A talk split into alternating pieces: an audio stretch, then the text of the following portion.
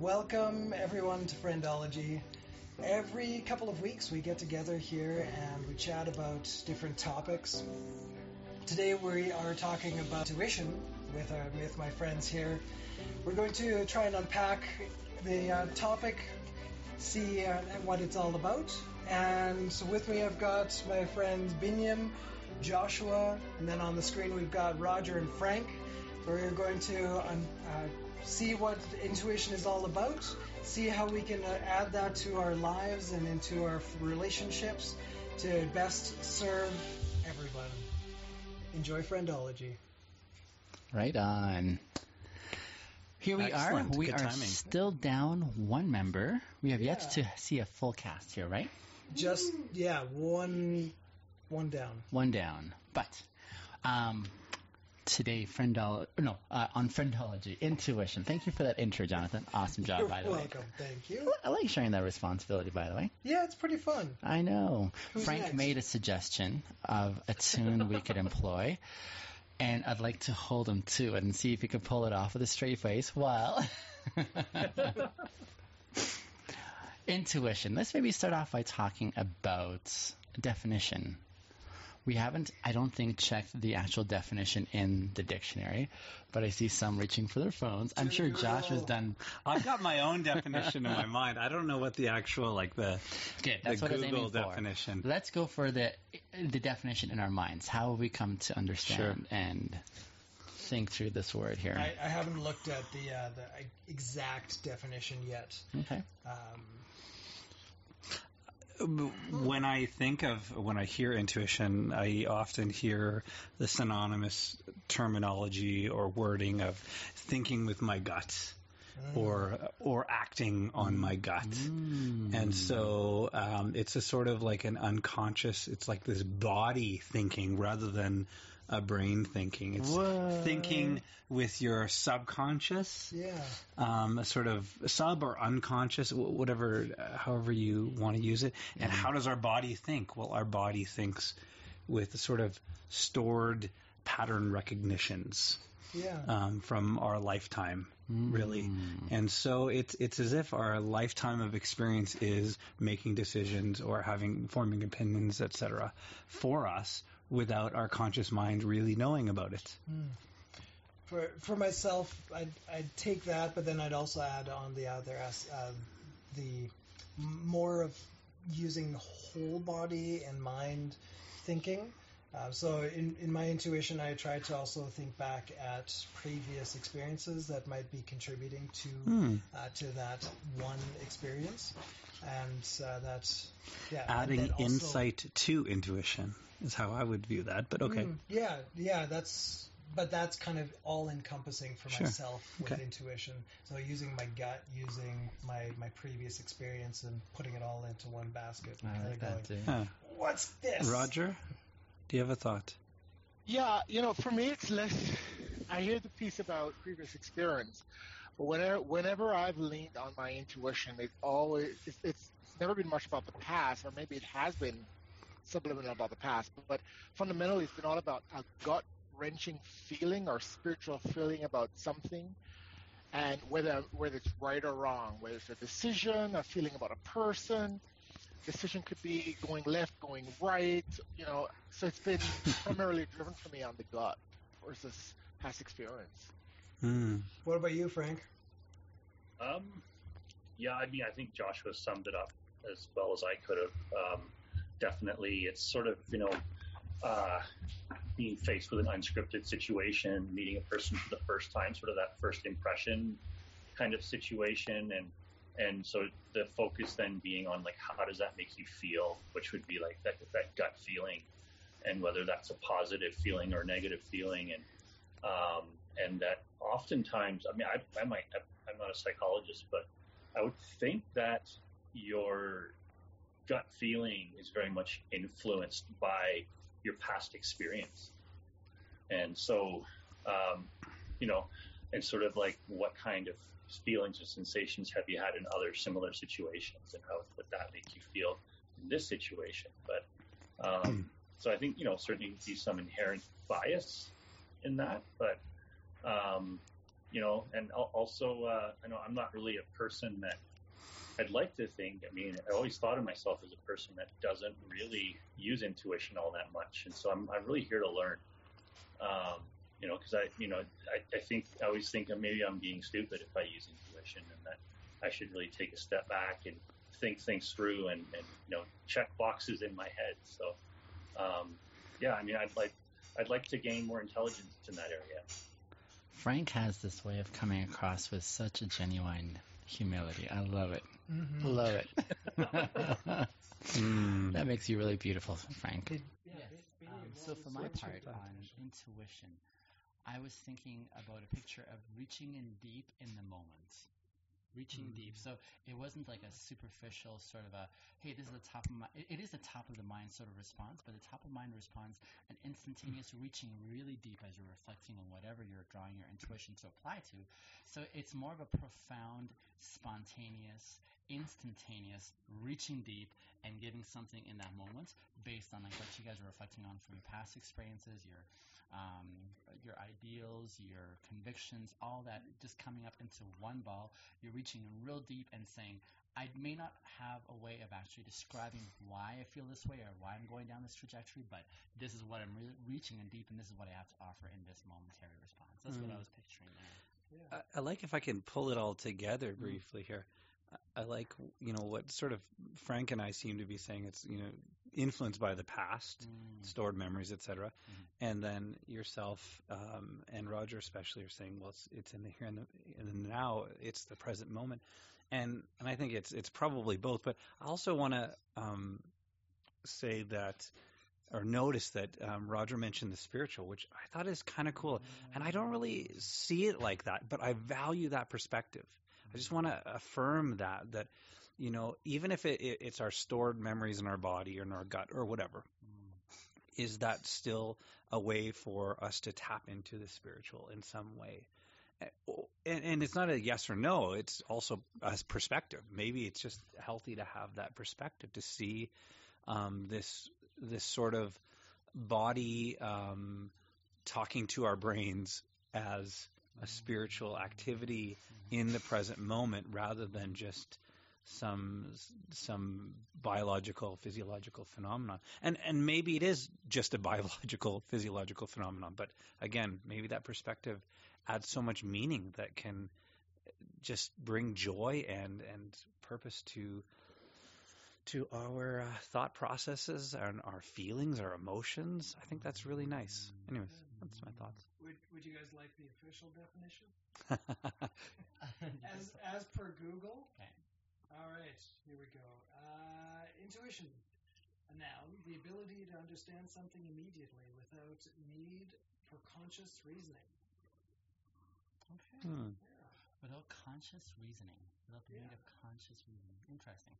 So the other element that I was um, playing by way of a question as I was listening to our input was, what part of intuition is for us in our experience is steeped in reason, and what part of it is steeped in lack of reason, more so like an instantaneous reaction? Do you see the hmm. the nuance mm-hmm. I'm trying to draw there? What, like how much of our expression and application of intuition is based on maybe all that reasoning that we've built up. Logic. To say, yeah, logic, if you will. That is- is- That's that's a good synonym there.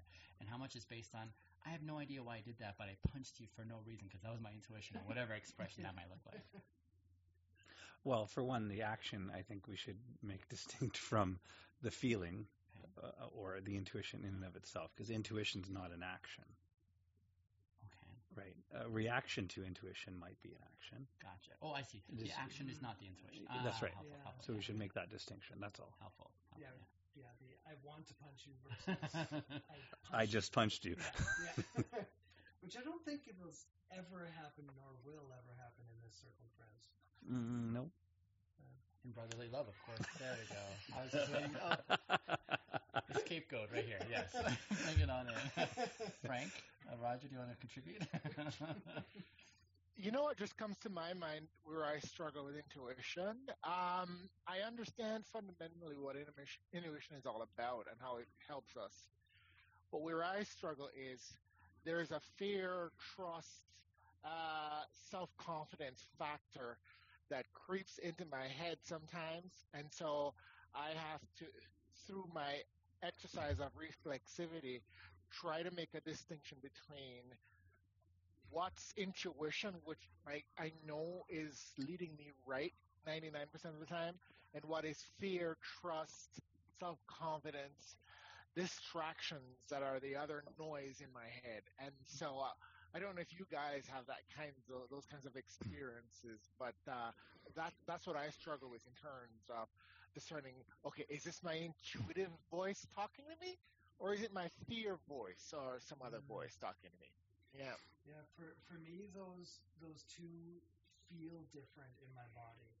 Um, the fear based is more in my head, um, what I can what I can tell anyway. But then my intuition is like Joshua was explaining, uh, is more in my gut, and uh, and that's kind of how I'm able to s- try to start to distinguish which is which. Not sure what you guys' uh, experiences have been with those, but uh, that's where I am at. I'm kind of the opposite of that. Like my gut is like the feeling in the pit of my stomach is my negative feeling. Mm. That's my fear. And uh, oftentimes, uh, you know, if I'm feeling this sort of spiritual connection, that's that's a feeling. It's it's it's an it's like a an energy that's that's coming from that situation or that person, and that's kind of like a warm fuzzy feeling all over. Um, and it's just kind of uh, you know a positive kind of vibe where you know I want to continue being in that situation, whether there's a rational reason for it or not.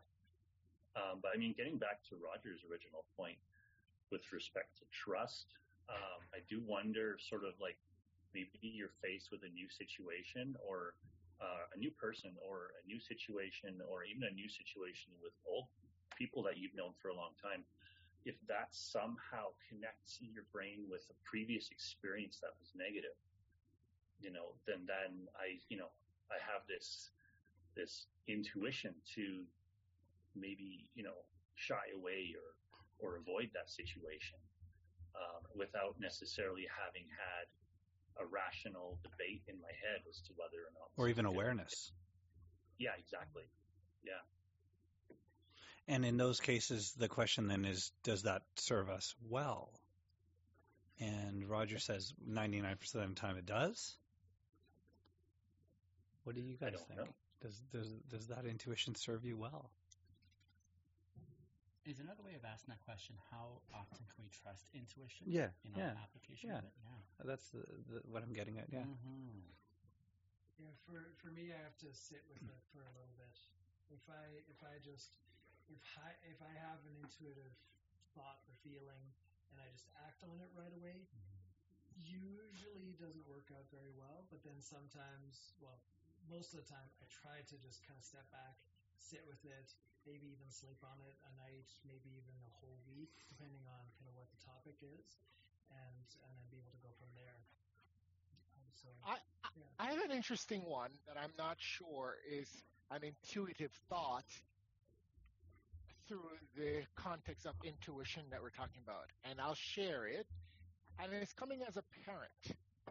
I cannot tell you how many times I have been miles and miles away from my daughter or even in the same home where my daughter is concerned. Hmm. And my intuitive nature, my spirit, or whatever it is, maybe it's not intuition, has a feeling that something's off or she's about to do something. And then I'll, I'll move. I'll either call her or go to her and I'll address it. And she'd be so flabbergasted, like busted. How did she, you know what I mean? So is that, is that intuition as well? Is that, or is that something else? You know, when you kind of get a feeling or a sense, and it Mm. could be a parent with a kid or it could be from one love partner to another love partner. Mm-hmm. But would that be intuition as well? I almost wonder if that's instinct, Ah, okay. Yeah, okay. intuition, instinct. parental instinct. Yeah. Yeah. Heck, even quantum physics. I don't know. Does that does that apply at all? Well, if I could respond to that, I mean, in my mind, there's two parts of my brain going off when you tell this story. The science mind says, "Oh, there's uh, this belief beforehand, and then there's confirmation bias." That's affirming it because of this experience that you remember and you forget the other ones that didn't confirm it. But then the spiritual part of my brain is like, well, no, that could be something. And if that's something that helps you and or her and or whatever, if it's helpful, why not run with it?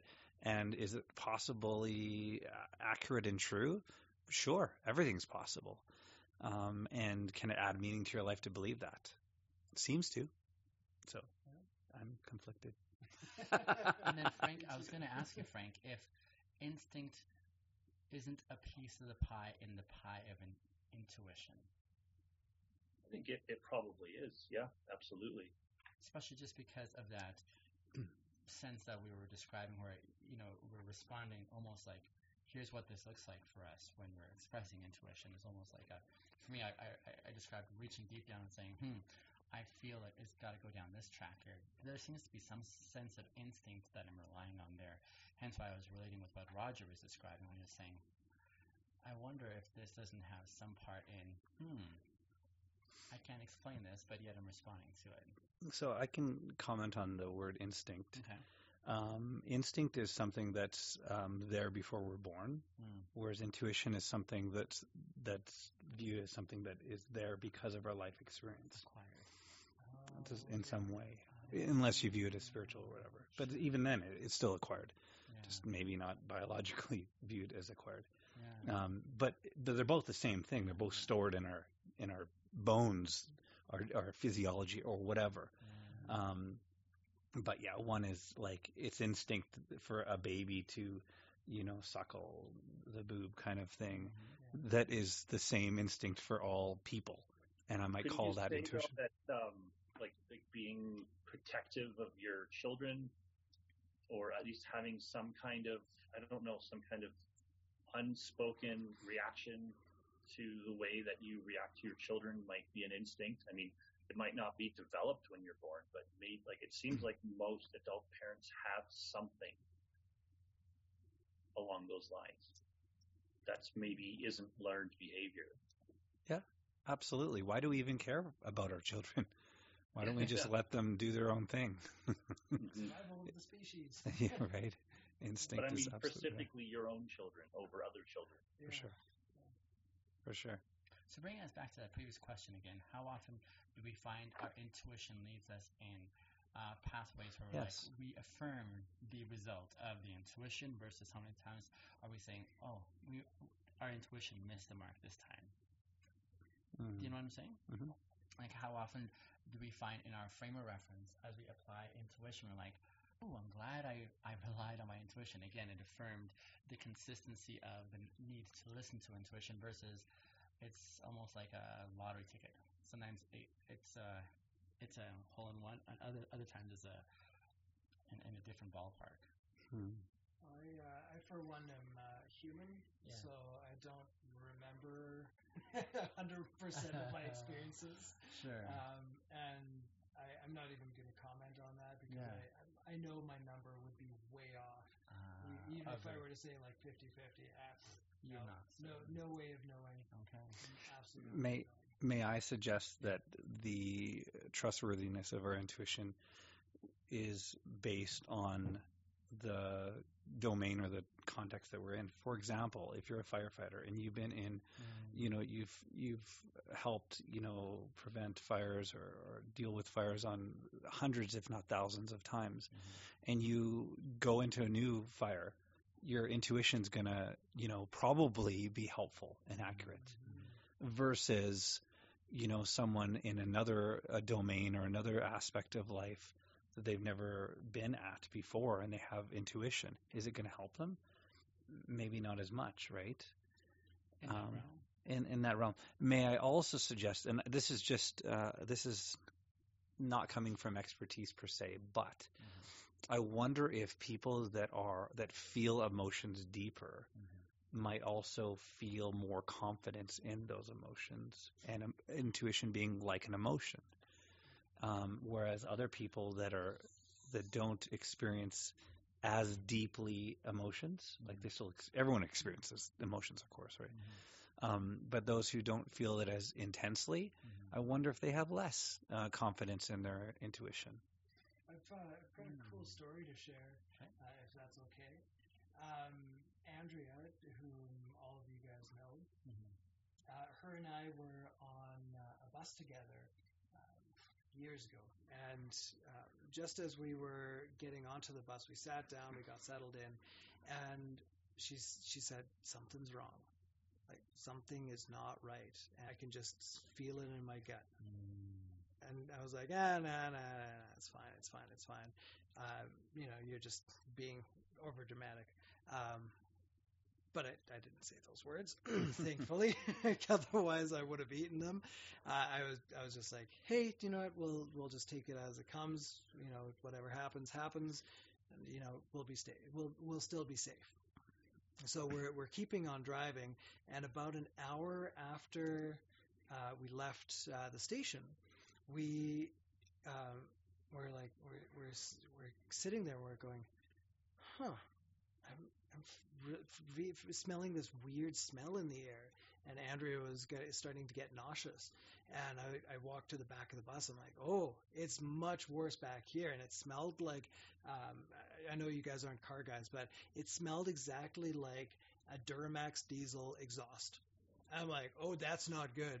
So I went up to the bus driver and I like I said, look, we need to pull over as soon as possible. And uh, so he pulled over. We got everyone off the bus, and a bunch of people in the back of the bus were actually starting to feel much more nauseous and lightheaded, and not not a good not a good situation. And so we opened up the the back of uh, of this diesel pusher, and uh, and we um, we found that there was a coolant line that had come off and was leaking coolant and spraying vaporized coolant into the air intake for the cab.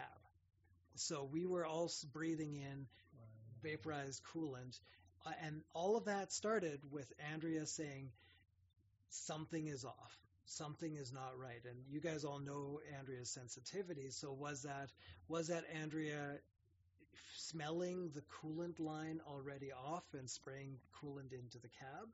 Or was that her intuition saying something's not right, or her instinct saying that something's not right?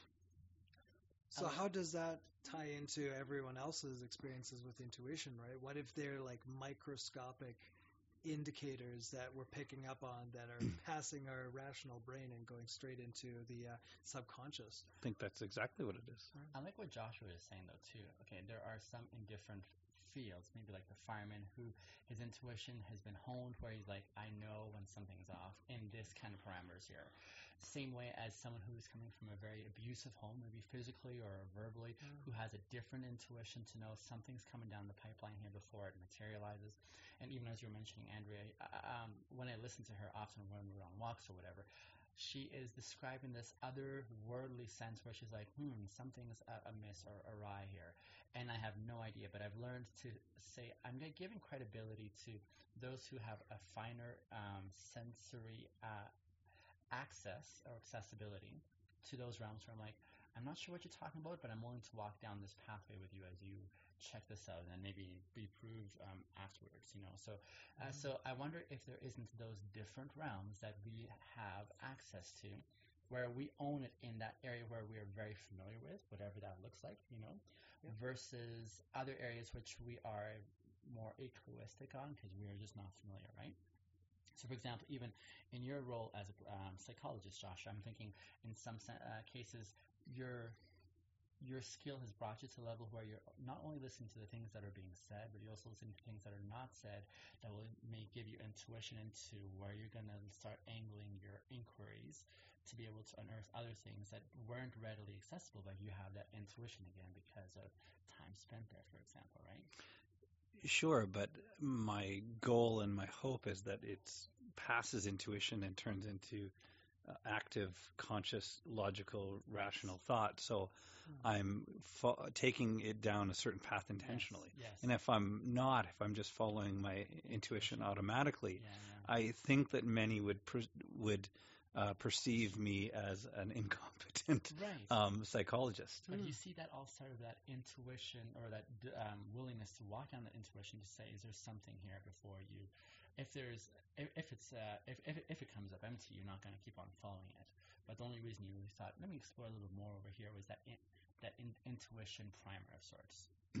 it's not that you're trying to prove the intuition. It's just more like, hmm, curiosity. Let me just check this out over here. That intuitive. Is there something under the radar here, right? Even as I'm interacting with my Uber riders on the road. Whoa, this is an epiphany my intuitiveness is on full alert and sensing because what happens in the way I connect with people is almost like this intangible how much permission have I received from this person? And a huge part of that for me relies on that intuition of saying, I think I've arrived at this threshold here, and then I'm pressing a little bit further over here. So it's almost like a, uh, that practice that is in play to be able to say, I never ask saying, can I have permission for this next one? It's my intuition on full, uh, full gear saying, next um, step here. What does this next area here look like? And then I keep on following that way, right? So mm-hmm. that's what I'm saying. If if it comes up debunked, for example, let's say someone jumps in and my intuition is saying, yeah, they seem open to engaging, and I start engaging, but they're still showing closed signs. After a couple moments, I'll say, yeah, I got this one wrong. Versus other ones, predominantly, which are like, yeah, full access. Look at where we ended up here in this intuitive dance of sorts. Is there as we're engaging each other in our interaction? Hmm. Roger. So would you say then that, that that intuition's almost like a sixth sense for some people? Almost. I I would be willing to go down that pathway, Frank. Hmm. A sixth sense. That's interesting. Because sorry, I interrupted. You guys were going to prompt Roger to say something. yeah, Roger had that like look on his face, and he was like, "I'm, I'm in the zone." May I sorry, if, if, can I say something here, just in response sure. to the sixth sense, real quickly? I, I wouldn't call it a sixth sense because it's inside of you. I think that it comes from external through whatever our senses are sight, touch, whatever. And then it goes into our body and then it comes back to our brain. So it, it's like it passes through our sensation part of our brain into the, our body and then comes back to our conscious uh, the conscious part of our brain. So biologically, it doesn't make sense for it to be uh, to be called a sixth sense. No, in my opinion. True. But anyways, go on, Roger. Oh no, I didn't have any special thought other than the fact that I was just trying to listen to everyone's comments and thoughts, and perhaps probably summarize it in my own head. That perhaps you know clearly intuition is is a is a is a spread or a, a multi-layered facets of different things that work as one unit, right? It's mm-hmm. um, feeling, it's spiritual. Uh, we're just negating that it's less of a sixth sense thing, but nonetheless, in order for intuition to work right or guide us right, it clearly has multi uh, multidimensional facets that we have to probably pay attention to. The gut, the spirit, you know. So yeah, that's that's what I'm taking away from it, and, and how mindful I need to be in terms of that difference in terms of what's intuitive versus what's instinctive. And I think it's important for me to be careful of that as an individual because I don't want to to be responding to the wrong thing at the wrong time or the right thing at the wrong time, either one of the two. Yeah. Hmm. Interesting. So then, how does the application? We're, we're, we're talking in some general terms here, as we're talking about what it feels like, how we're sort of processing its existence in the way we employ it. I'm thinking about how does it come to find its place in the midst of friendship. Binyam, I was just going to transition. oh, you took the transition from me. Intuitive, um, was that an intuitive um, bridge that we just built together? Please um, formulate the. No, no, it's Formula, you know honestly, yeah, this is good. It's a good, it's a, the the right question because mm-hmm. we're we're doing friendology. We're talking about friendships, mm-hmm. and so the question then is, how does intuition, either rightly or wrongly, uh, applied to both perhaps the forming of friendships as well as the maintain, maintenance of, of mm-hmm. friendships. Mm-hmm. And uh, yeah, I have some thoughts on that, but maybe I'll. well, I have a story. I'll share. I'll Please. share a story on that thread, and it's a particularly personal story. So, so I'm on Bumble and I'm on Bumble BFF, and when you go on my Bumble BFF profile, I, I make it clear that I'm open for friendship connections, right? And Mhm. so I think we'd all agree that. Well, let me speak for myself. As an individual, I've come to the placement of myself where different friends satisfy different things in my core identity. Or, or one friend may be better for, for watching TV or hanging out with games or conversations like these. So back to the point of being on Bumble, and and Mhm. so I recently had coffee with this guy who purports to want the same thing as well in terms of friendship. And, you know, he, he puts his profile with his girlfriend on there of himself because he, unfortunately, some of these web things you get solicited by the wrong type of people. Mm. In any event, we had coffee and we sat down and I'm going off of a profile on our first meeting and this is a friendship meeting. And I, my intuition, I had to really push it hard in terms of, okay, is this person an authentic person in the context of what they're representing themselves as and why we're here, number one. And in light of that, and the very little that I put on my own profile, which is almost nothing, all I said is I'm here for friendships only and nothing else. How much do I say of myself? How much do I lend of myself? Uh, given that this is a dude bro kind of friend kind of meetup, right? So, um, I went out on a limb. I followed my intuition, I think, or was it my instinct? I don't know. and I, I was, you know, I was, I was, I allowed myself, I revealed certain things of myself. And interesting enough, it turns in, it's, it's turning out to be a, a cool, uh, what appears it could be a cool friendship Yeah. with someone who enjoys conversation and who is involved with a female partner, but just kind of wants to sort of have a kaleidoscope of friendships in his life. So that's my recent experience. It, I mean, literally happened a few days ago. And so would you say that was my intuition at work, trying to discern all those things, or was that my instinct at work? Mm. You know what this reminds me of, uh, Roger, is another conversation I just had yesterday, twice Yeah. in the same day, with Yeah. two different writers. And the Yeah. short of this conversation was how I was describing to them. They were, I'm trying to remember how this started, but the the basic essence of this conversation with these two writers was, I don't ever. Oh, I remember how it happened. We were passing by some really beautiful houses, and she made the assumption that these people were just being lavish on purpose to sort of flaunt their wealth. And I said, I'm not sure I agree because I haven't had a chance to talk to these individuals yet. and I want to give them the courtesy of being able to hear their intentions instead of assessing it and coming to a conclusion without their input, right? And so uh, there's a lot that is unknown to me, and so I want to actually get a chance to first of all see that person in front of me with a blank slate and let them color in their own picture that I can assess. Perhaps it's noble um, intentions that they have in the building of these beautiful ma- uh, mansions that they live in, or maybe it is um, ill intentions um, in reference to what we would say is right or wrong, you know, which is again personal um, assessment. But I would want to give that, and so I was hearing that even as you were going to meet this individual, and you're trying to figure out what do I make of this individual from his pre- presentation to in-person meeting, and how do we collate that even in the way we intuit what their intentions are and, and how they presented themselves and what uh, what kind of um, um, application of integrity that they had. And because honestly, how often do we not present ourselves in engaging socially with our best foot forward without actually showing the full picture, right? Which is also necessary for giving a fuller picture. So it's almost like a degrees that I see it, it going through, especially by way of giving that honor, that courtesy, that um, that respectfulness to the individual to have a say first before we get to that point. I may have missed your point there, but that was what I was just reflecting on there, Roger.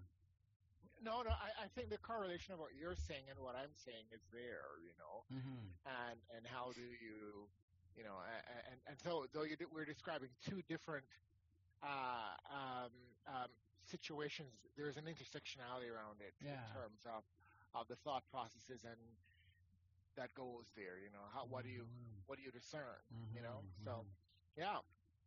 So I just had I had to share that, and I'm glad it connected with you in some way, in terms of how I You Yeah. shared with us last week, in uh, or no, not the, the week before our last recording session.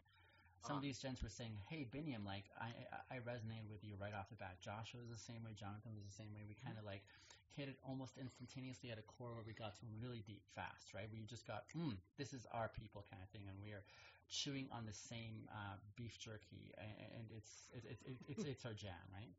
And then you mentioned, Roger, that your perception of me was different because you needed some time. You're like, wow, this individual is a little bit out of the norm in the way he engages. I'm going to need to take my time with this individual. I would say there's different angles that we're approaching of uh, intuition about an individual, right? Whereas these gentlemen were like, hey, right, right on my in- intuitive um, accessibility is saying, um, yeah, let's, let's let's dive deep. I'm willing to go with you on this one here. And then yours, and it's not right or wrong, was more, um, I'm going to just wait for some time because this is my MO to make sure you're the real deal before you choose to open up and share more, become vulnerable, etc.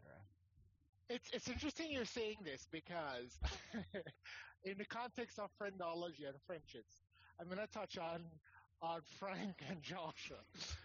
I with Frank, I also was very careful in terms of being receptive, and I think what was the turning point for me in being in me accepting Frank and being authentic around Frank was a vulnerability that I shared with a mutual friend of ours, whose name I won't say on a recording. Mm-hmm. But we had a mutual, we have a mutual friend, and she and I shared and commiserated on something and connected.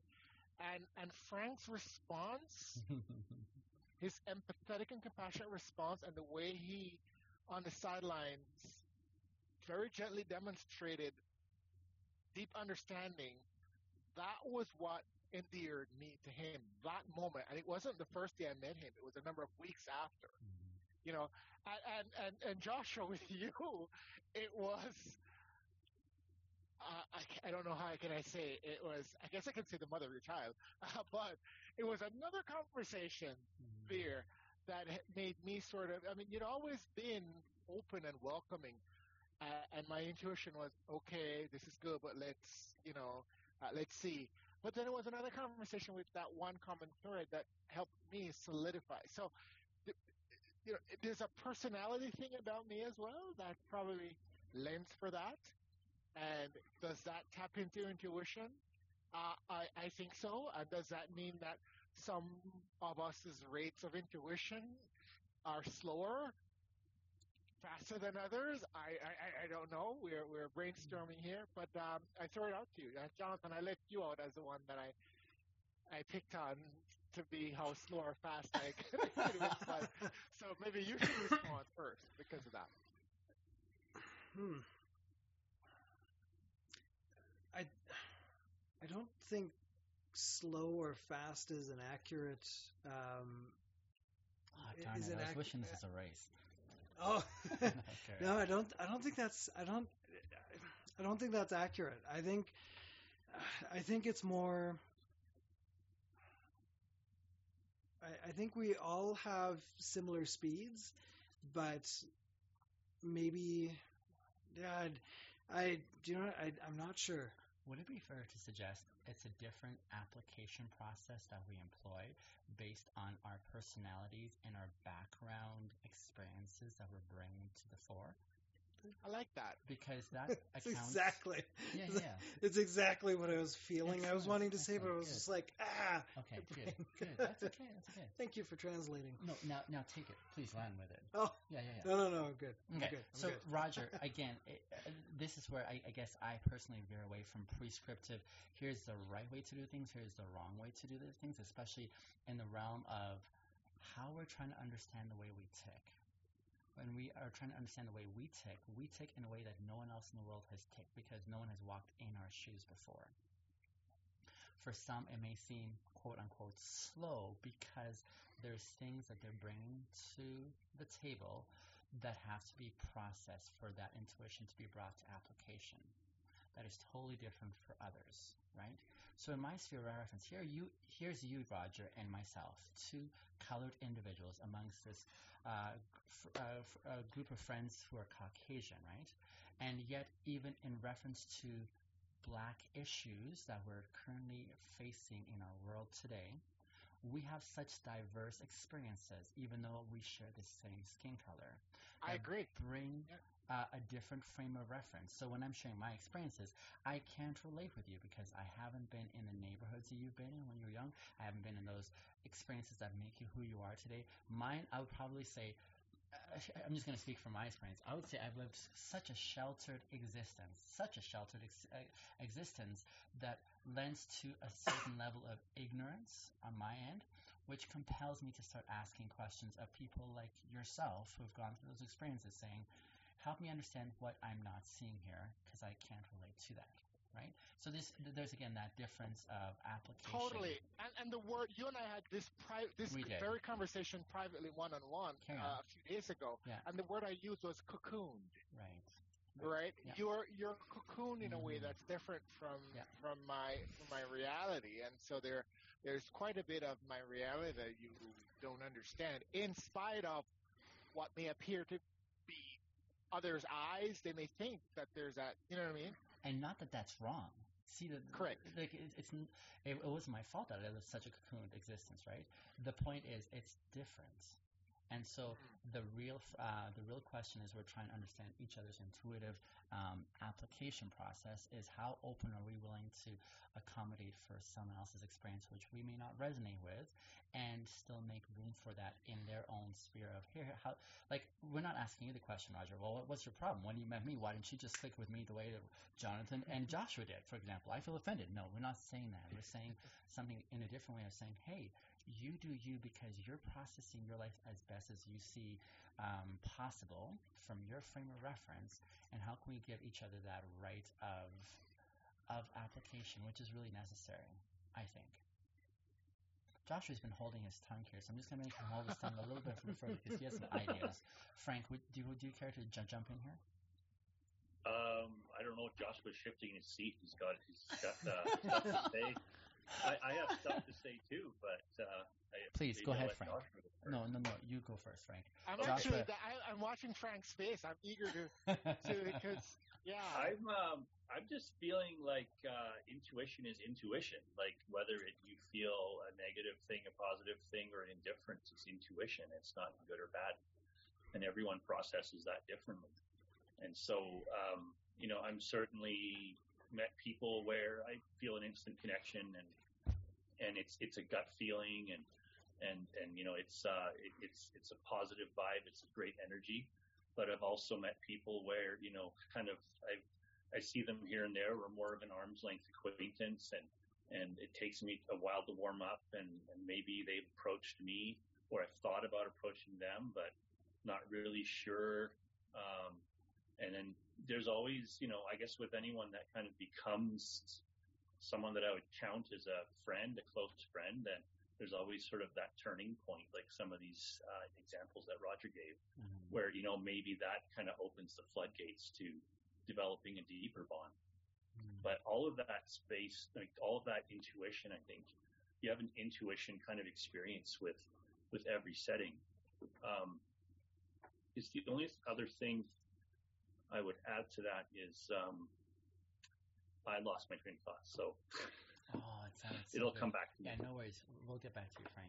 Yeah, there is there is one more thing I wanted to add, but I can't remember it right now. Mull it over while Joshua jumps in. You cut that out. Cut hey, that by the way, just we we we're not cutting anything out. We want to show how we mess our way through this. The biggest part I want to be a hit in this is how unprofessional this can be because I want it to be like that kind of authentic. Well, that's what friendships are like, is unprofessional. And you know, I wonder if you had a conversation with a new friend, a potential friend, and it was very cold and clinical, and you know everything went perfect. Your intuition would probably say, eh, "This is a bit off. There's something not um, right about this. It's too, yes, it's too perfect, too clean, right?" Mm. So I think um, Oh, man. Josh, so- can I jump, jump in just for a quick Sure. moment there? Because that's one thing I know some people have a beef with me when they first meet me, for example, is I come across as too good to be true. And that throws up the spidey senses in which the intuition initially is, mm, I'm going to put you on hold. So yeah, you just reminded me of that. Carry on. That's interesting. No, seriously, that, that Um, happens. Eh, For sure, I believe it. And I, anyways, uh, personally, this is just speaking for myself. I strive to reduce intuition and Hmm. to not rely on it because I see intuition as unconscious processing without insight. And it, this is my definition. And therefore, if I can develop insight into my own bodily sensations, then I'm not calling it intuition anymore. I'm calling it insight. Um, and the more that I can have insight, the better.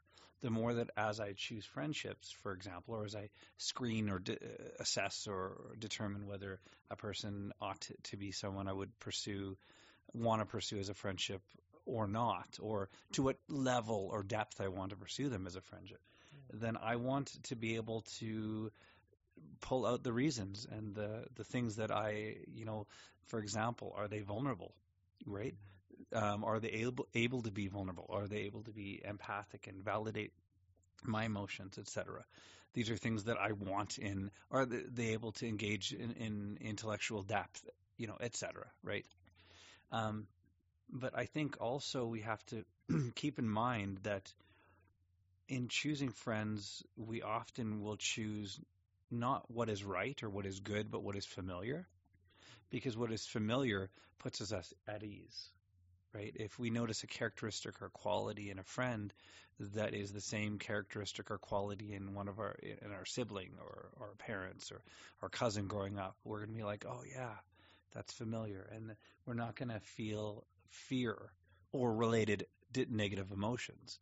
And when we on the contrary, on the flip of that, if we experience a characteristic or quality that is new, then we, I think, experience this sense of uncertainty. New is unknown. We don't know what to do with this. And what is unknown? What's our um, emotional res- re- response to the unknown? Fear. And fear is a negative thing, experience is a negative emotion. And then we have this internalized we could call it intuition like oh this person's off. And maybe they're not off. Maybe there's nothing wrong with them. Maybe there's just a characteristic that we're not familiar with.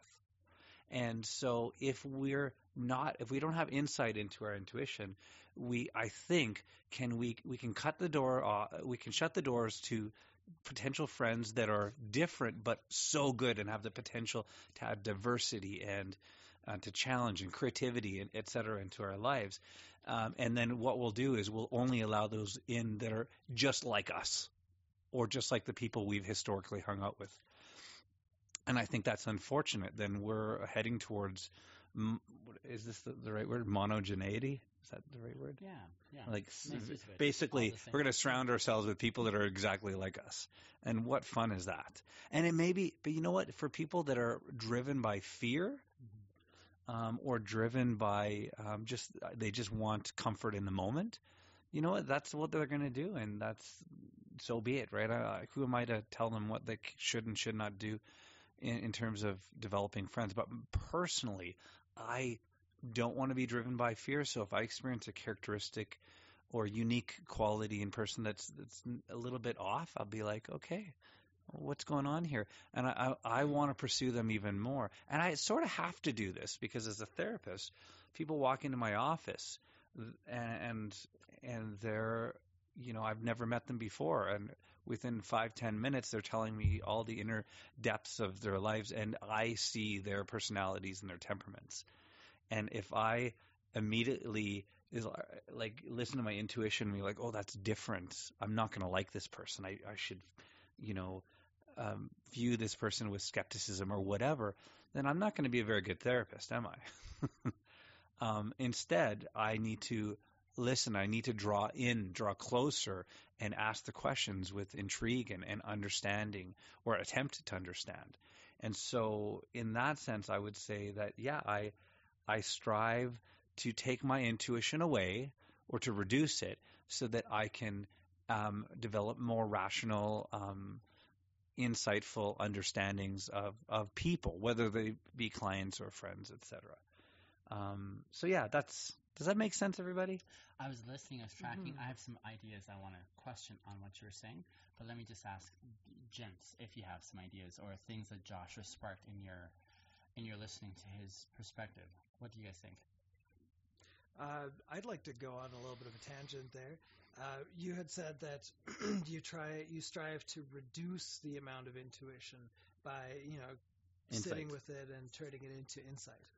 Um, on uh, on a, a regular Friday get together that uh, I've been around, um, I I actually have been practicing letting my intuition roam more freely, um, just to see what happens because I know it's a safe space, and uh, that is exactly with uh, one of the last Friday, actually the last Friday gathering that I was at, was it it happened exactly like that. I got an intuitive thought uh, to ask a question, and I went with that, and it opened up a really, really cool, vulnerable conversation uh, that ended up in me being told that, yeah, well, when Jonathan asks questions, it just seems like he doesn't really give a shit.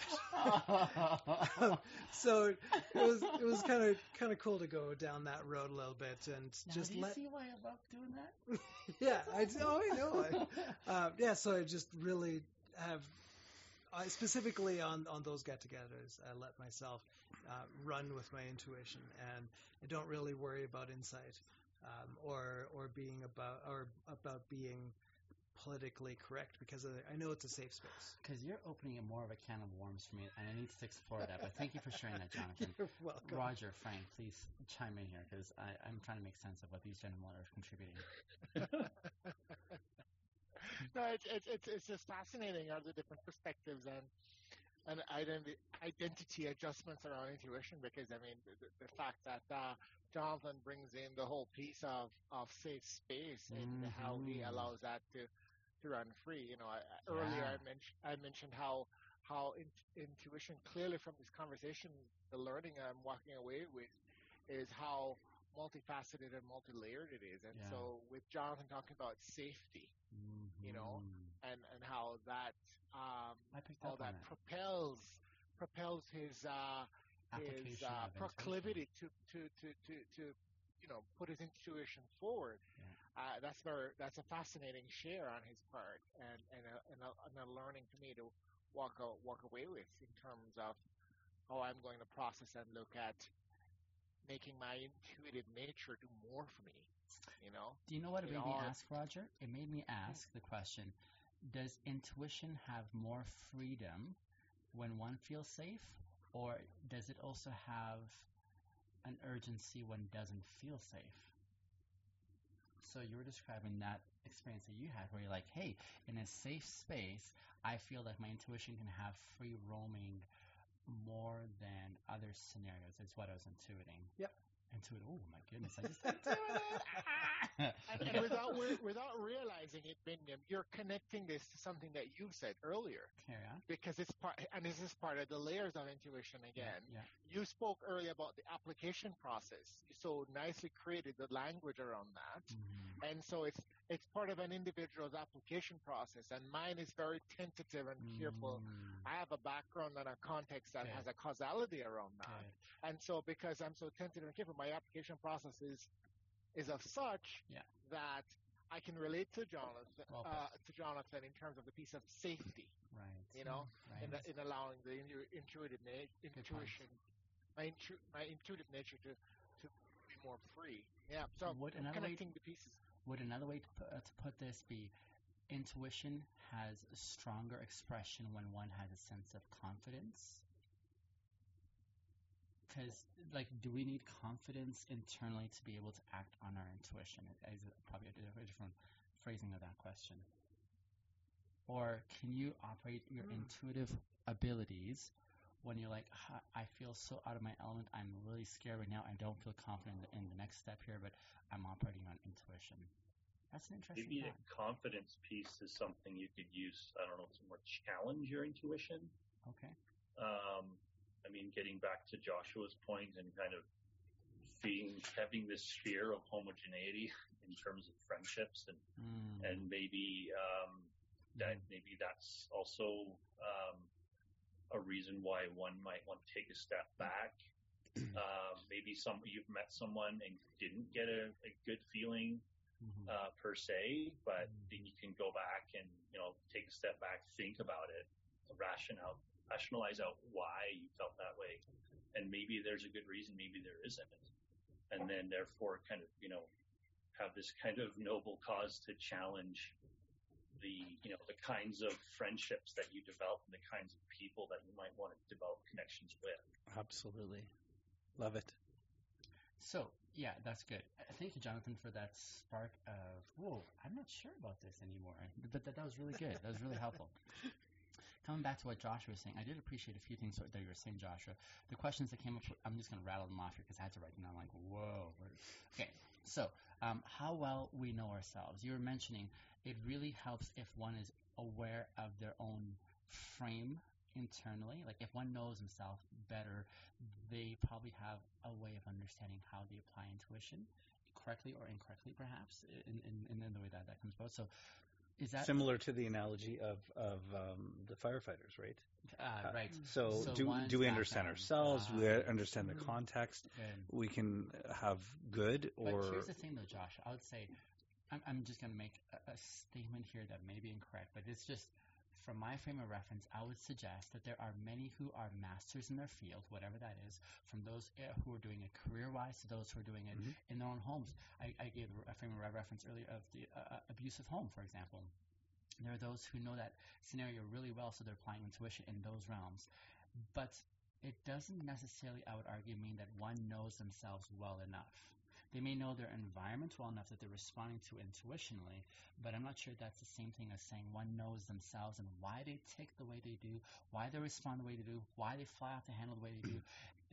That's the element I'm not sure, for the most part, the majority in society have access to, and hence why we have such a demand for services like yours, where you, as psychologists, therapists, counselors, um, uh, life coaches, help people get to know themselves by giving them tools to understand the internal part of what goes on in the brain. Do you know what I'm saying? Yeah, so there's the outside world, Yeah. and then there's the inside world. And that's the part I'm saying.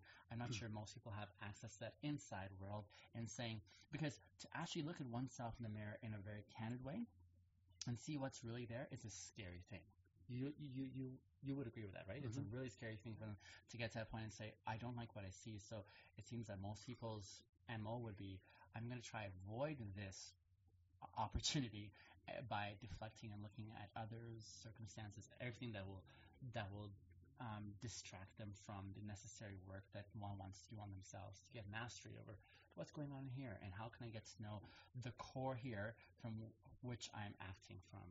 Would you agree with that? Mm. Yeah. Especially because the next part of this, Joshua, you mentioned was the fear component. And I was thinking, huh, I totally agree. That's one of the biggest um, observations I've seen since I've been in this culture as an immigrant once upon a time, but having to learn this culture from ground up. One of the things I would probably say as a blanket statement for most in our culture is that in this cultural setting that we live in in North America, in the Western world, we have done so many things well, but one of the things I think we struggle in collectively is that we operate out of a reference of fear, fear of offending others, fear of of uh, losing a reputation, fear of saying the wrong word. Like we just operate so much out of fear that inhibits us from really expressing what's the true part internally, and so we cocoon ourselves in these shells kind of thing. And so, what does intuition look like when we're operating out out of this? Threshold, this core of fearfulness, and whatever it is that we're seeing out without. How does that affect how we're applying intuition, whether well or not so well? Do you know what I'm saying? Mhm. Yeah. hmm Yeah, I, I totally get what you're saying. So that's why you're saying a lot of things that are like, holy crap, there's a lot more under the radar here. Mhm. Gents on the screen, what, what, what, what are your thoughts there and, and what is just throw- throwing out there? Um, I fear. I mean, I think fear is there's a certain level of fear that maybe is healthy, in the sense of maybe trying to protect yourself from, you know, sort of like reckless impulsivity. Okay. But um, and that's just a matter of like checking yourself and then making sure you're making the right decisions. Mm-hmm. Um, that's that's kind of my take on it. But certainly, um, there is an overwhelming amount of fear in the world, and fear amongst individuals between people that maybe would be inhibiting them from um, developing deeper connections when you know when they're kind of putting their walls up and, and, and not allowing for those those kinds of authentic you know uh, interactions to happen.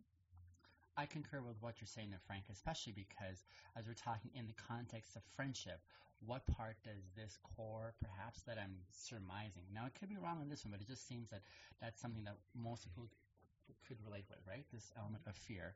What does that expression look like in the midst of friendships, especially by way of application?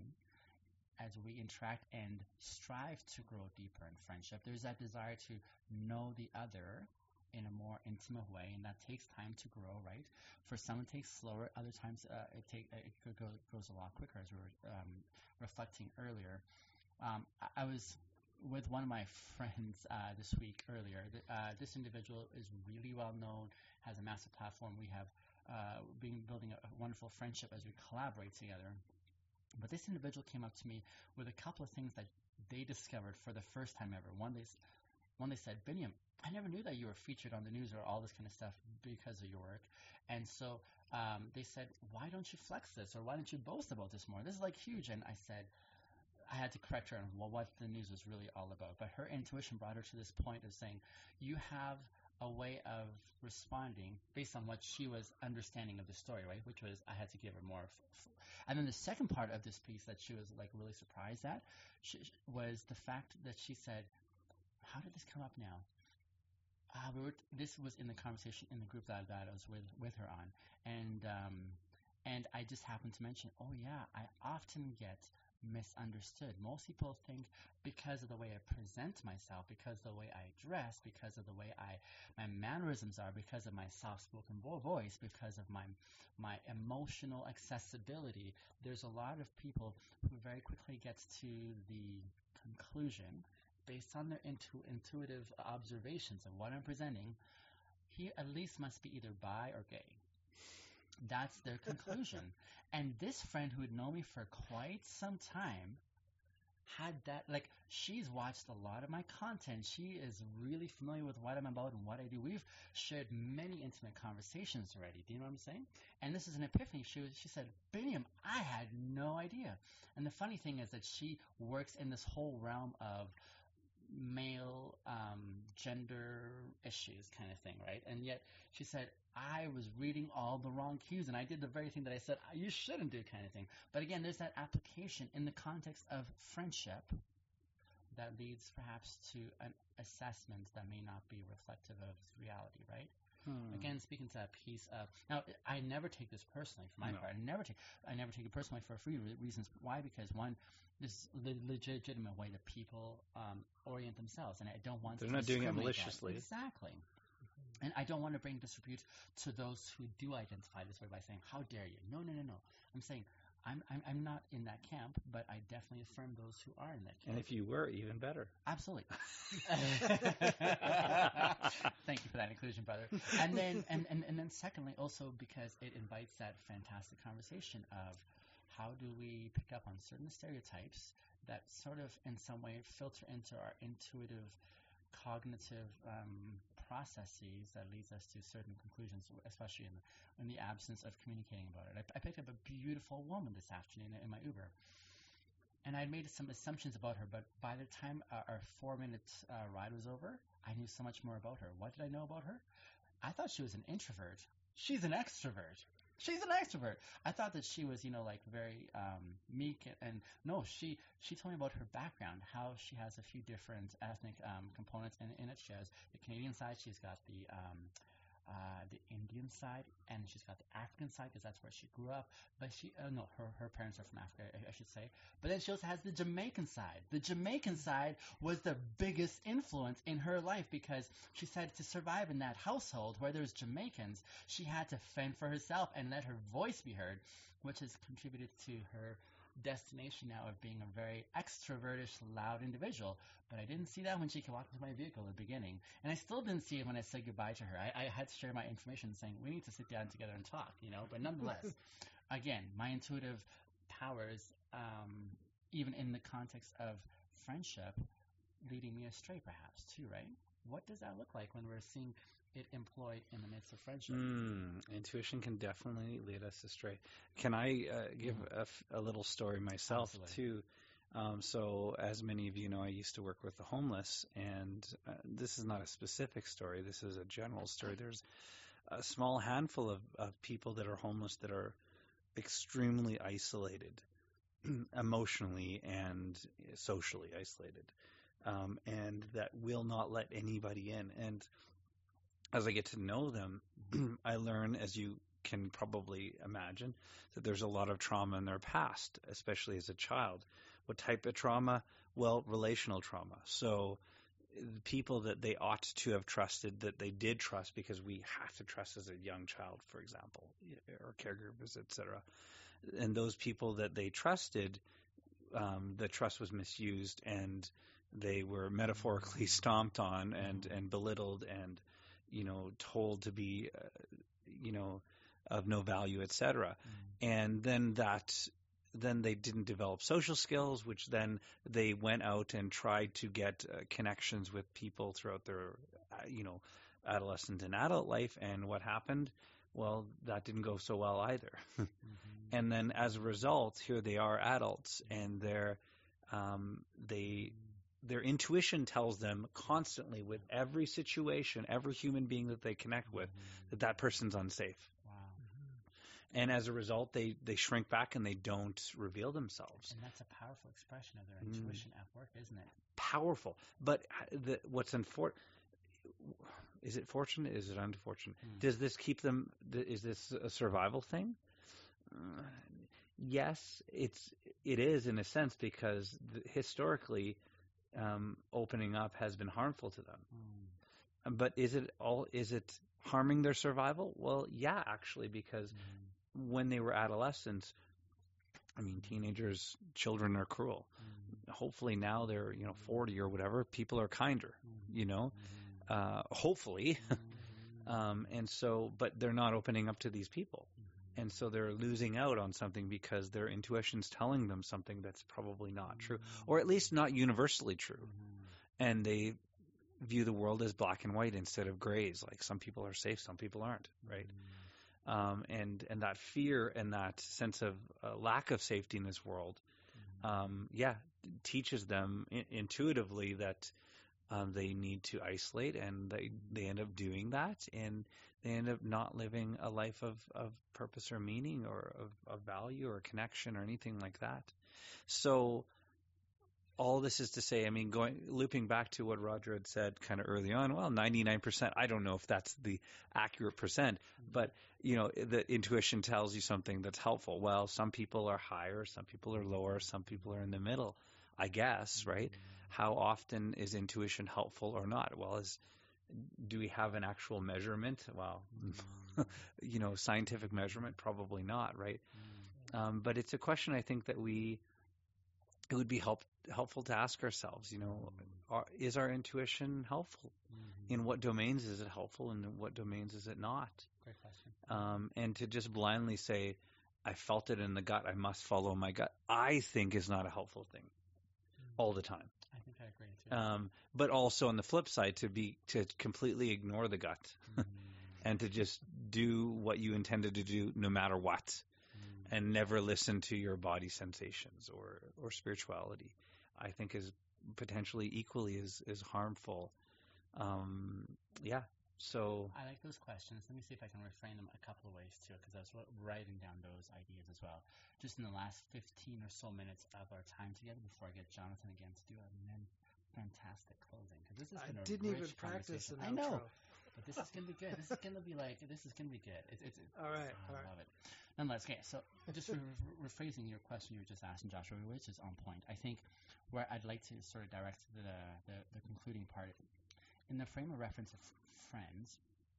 How can we use intuition to strengthen friendships? One. How can we use intuition or our exploration of applying intuition in the context of friendship to strengthen those bonds? And then how can we grow in our application of this characteristic, intuition? Because I think it's one of those things that we continue to move. You just mentioned some individuals, Joshua, who have had a really rough experience in life, who use their application more so for self-preservation Mhm. in ways that may not be beneficial in, in the long run if they're looking at emotional health and so on, but they needed to employ those measures just to survive circumstances that were beyond their control. Do you know what I'm saying? So even as they seek the help potentially of therapists and counselors and psychologists like yourself, you guys are trying to give them tools to be able to break those habits to move towards a different expression of what could be, which tells me in some sense that even as we in this very intuitive, highly intuitive conversation, and that's why I think we appreciate this caliber of engagement because we grow from each other this way, how can we continue to think about our growth in the application of this characteristic, not only to strengthen our friendships, but even how we use it in the midst of strengthening our, our, our, our friendships. Let's just um, uh, enjoy this moment of awkward silence for the next 14 minutes. I, I have one thought which may or may not answer your question, Go ahead. um, and it's sort of I think it was the point I was trying to think of earlier. Is Mhm. just sort of um, when I spend time with a new friend or an old friend or or uh, you know someone that I see regularly or once in a while, Mhm. um, sort of like how does being around that person, like noticing how does being around that person make me feel, Mm. and how do I feel like you know when I'm spending time with them, and how do I feel about like what kind of energy do I feel inside me when I've done spend time with them, Mhm. And is that a positive feeling or a negative feeling? Beautiful. And so maybe I want to uh, spend more time exploring someone that makes me feel positive, uh, and, and being spending more time with them, uh, having more plans with them, and not only that, but maybe planning scenarios and situations with that person that would make me, me, me more conducive to feeling that way. Now, I'm not so sure if that's necessarily intuition, but maybe a way to kind of notice how I'm feeling about a particular person, how they make me feel, and, and maybe using that feeling to try to springboard more connection with that mm-hmm. person and strengthen that friendship. that resonates with me because as a fluid introvert slash extrovert who lately is becoming more introvert than I'm extrovert, you're giving me, to me what I'm hearing is a perspective from an individual who tends to be more inclined towards introversion. And so the need to be able to have that processing of feeling around a person is essential. Where quite often, if I'm, forgive me if I'm wrong about the extrovert, the extrovert is being around people generally, uh, but has a lesser need of that significant feel factor. So what you said resonate with me because it's it's touching on the core of where I'm finding myself right now in my life, being more introverted than I've ever been in my life ever before. Yeah.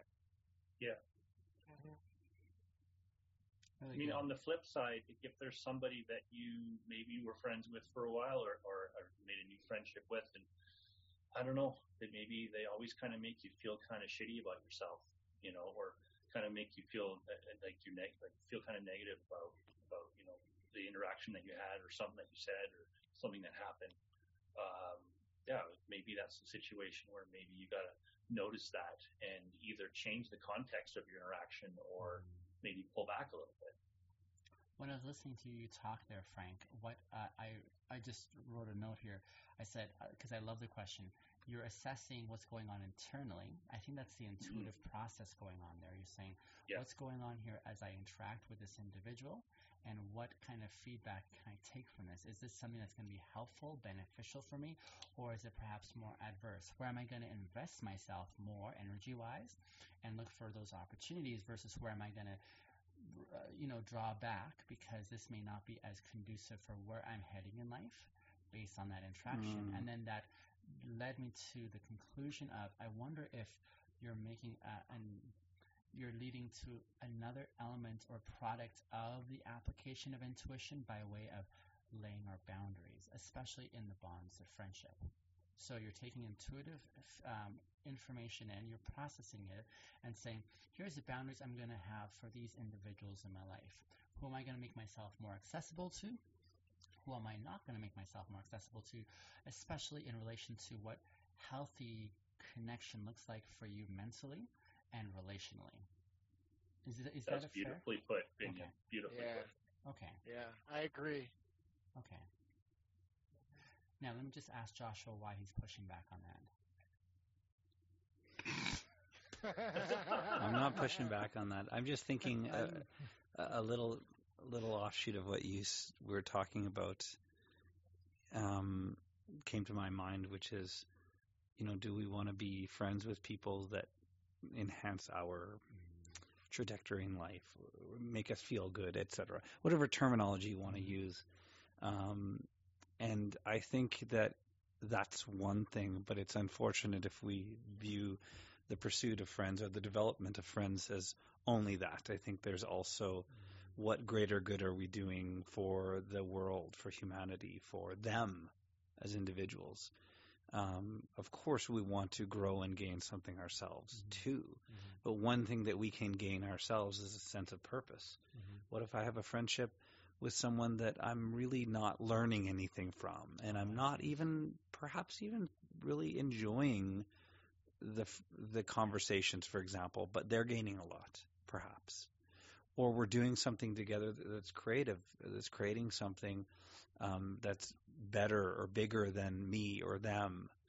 Um, and, I, I'm sure there's so many other possible purposes of friendships besides just um, me enhancing my life or enjoying the friendship. And so I think if we consider all of those things together, um, that would be helpful. And so, for example, what I feel is one thing, it's relevant. So, do I feel off?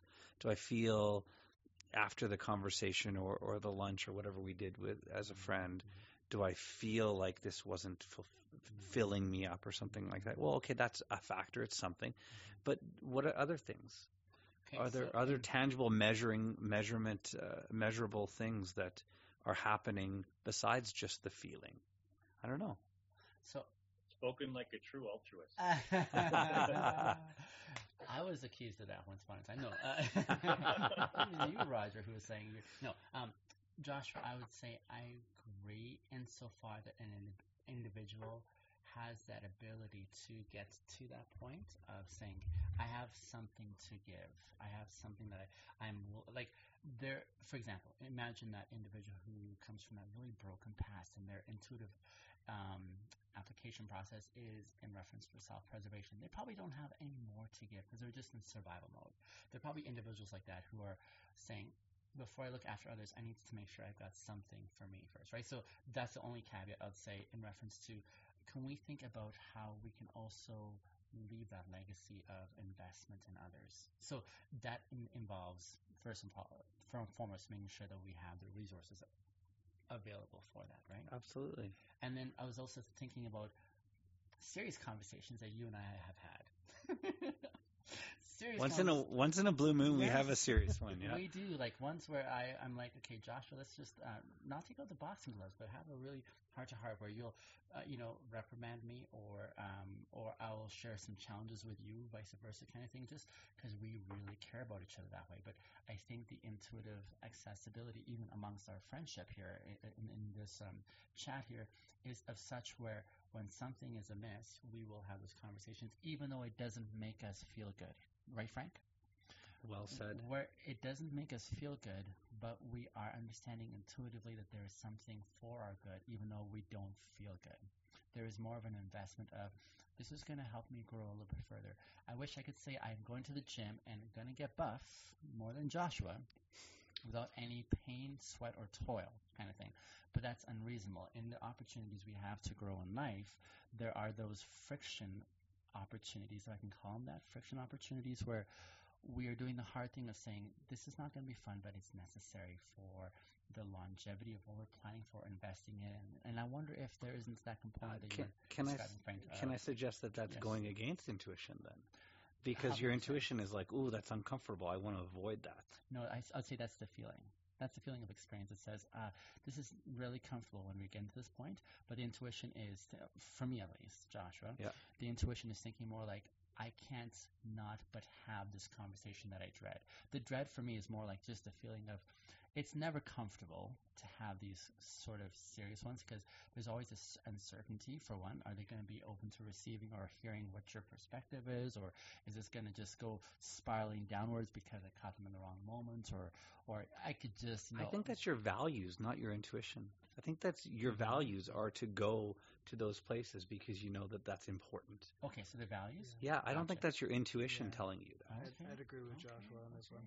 Um, one one thing that has come up multiple times in what you were saying and what Frank was saying, and actually what Joshua was saying as Mhm. well, um, and probably also what Roger was saying, was um, just there. There was a lot of conversation about how you know how certain situations make one feel, Mhm. and, and that would definitely be more of the intuition side. Mhm. Uh, but for me, one step further along uh, the line or down the down the well, down towards the roots of uh, of, of everything, uh, is the question why, and that ties back into you know uh, looking at people specifically the homeless population that are um, you know quite often um, ostracized and they've uh, they've just been cast aside and they're living more in that fear zone where they uh, there there seems to be a lot more of that intuition of everything is bad and uh, is is a you know wrong for me. Um, so my my question would be why is that? Where did that come from? Um, and why why is that intuition there in the first place? And, and really delving deeper into that, and then seeing if that is an intuitive um, response that you would like, or if that is something that you would like to reprogram within yourself uh, to to make a new intuitive response. Um, and yeah, that's that's my two cents worth. we have about three minutes left joshua you had an idea I had Jump an in. idea. Yes, please go with it, and then I'm going to ask for before you just share, just so everyone's on the radar here. I'm going to just ask for sort of a summation of what each of us took from this time together. Just big idea of, oof, this is it. But while you're thinking about that, Joshua, run with your idea. I wonder if intuition is meant to meet our needs, our psychological needs, or physiological for that matter. Um, and that is where whether it be like survival, self-preservation, very basic needs, or other needs, for example, self-esteem needs. You know, we talk about going up the ladder on Maslow's hierarchy, et cetera, right? Um, or need, f- um, what other needs? I don't know, need a, uh, for a sense of control or something like that. Does intuition is is that the mechanism for our psychological needs, and is that different than, for example, as we were talking about values that are not about our needs, but are, that are being more intentional and more how, how to call it um, reaching above just our physiological just listening to our body sensations and that's it. Um, values are taking it to the intentionality of things.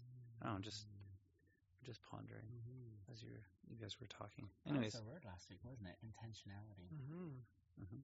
Way to work that in there. we got to have a link How's it going, Singer? Uh, we'll make that work. Yeah, what's next topic anyway? We don't have one yet. We're still in the midst of chatting. But Oh, one of the things okay. I was thinking during the midst of this conversation, I wonder if fear wouldn't be a fantastic exploration amongst us. I have another idea for another topic. I think, we, and this could be a multi um, uh, podcast topic. Mm-hmm. What are the characteristics that make a good friend? Ooh, yeah. Because I mean, we could we could find one and we could talk about it for 20 minutes, and then we'd find another. But there's lots, right? Yeah, yeah. So that's what I'm saying. It may be, checking. anyways. Good. So to your question about the biggest takeaway from this evening, Roger. the biggest takeaway from from me is something I haven't voiced, and it just came down on me. And here it is. I was taught, I was socialized to believe that only women had intuition and men had instinct. And this evening has just totally thrown that completely out the door.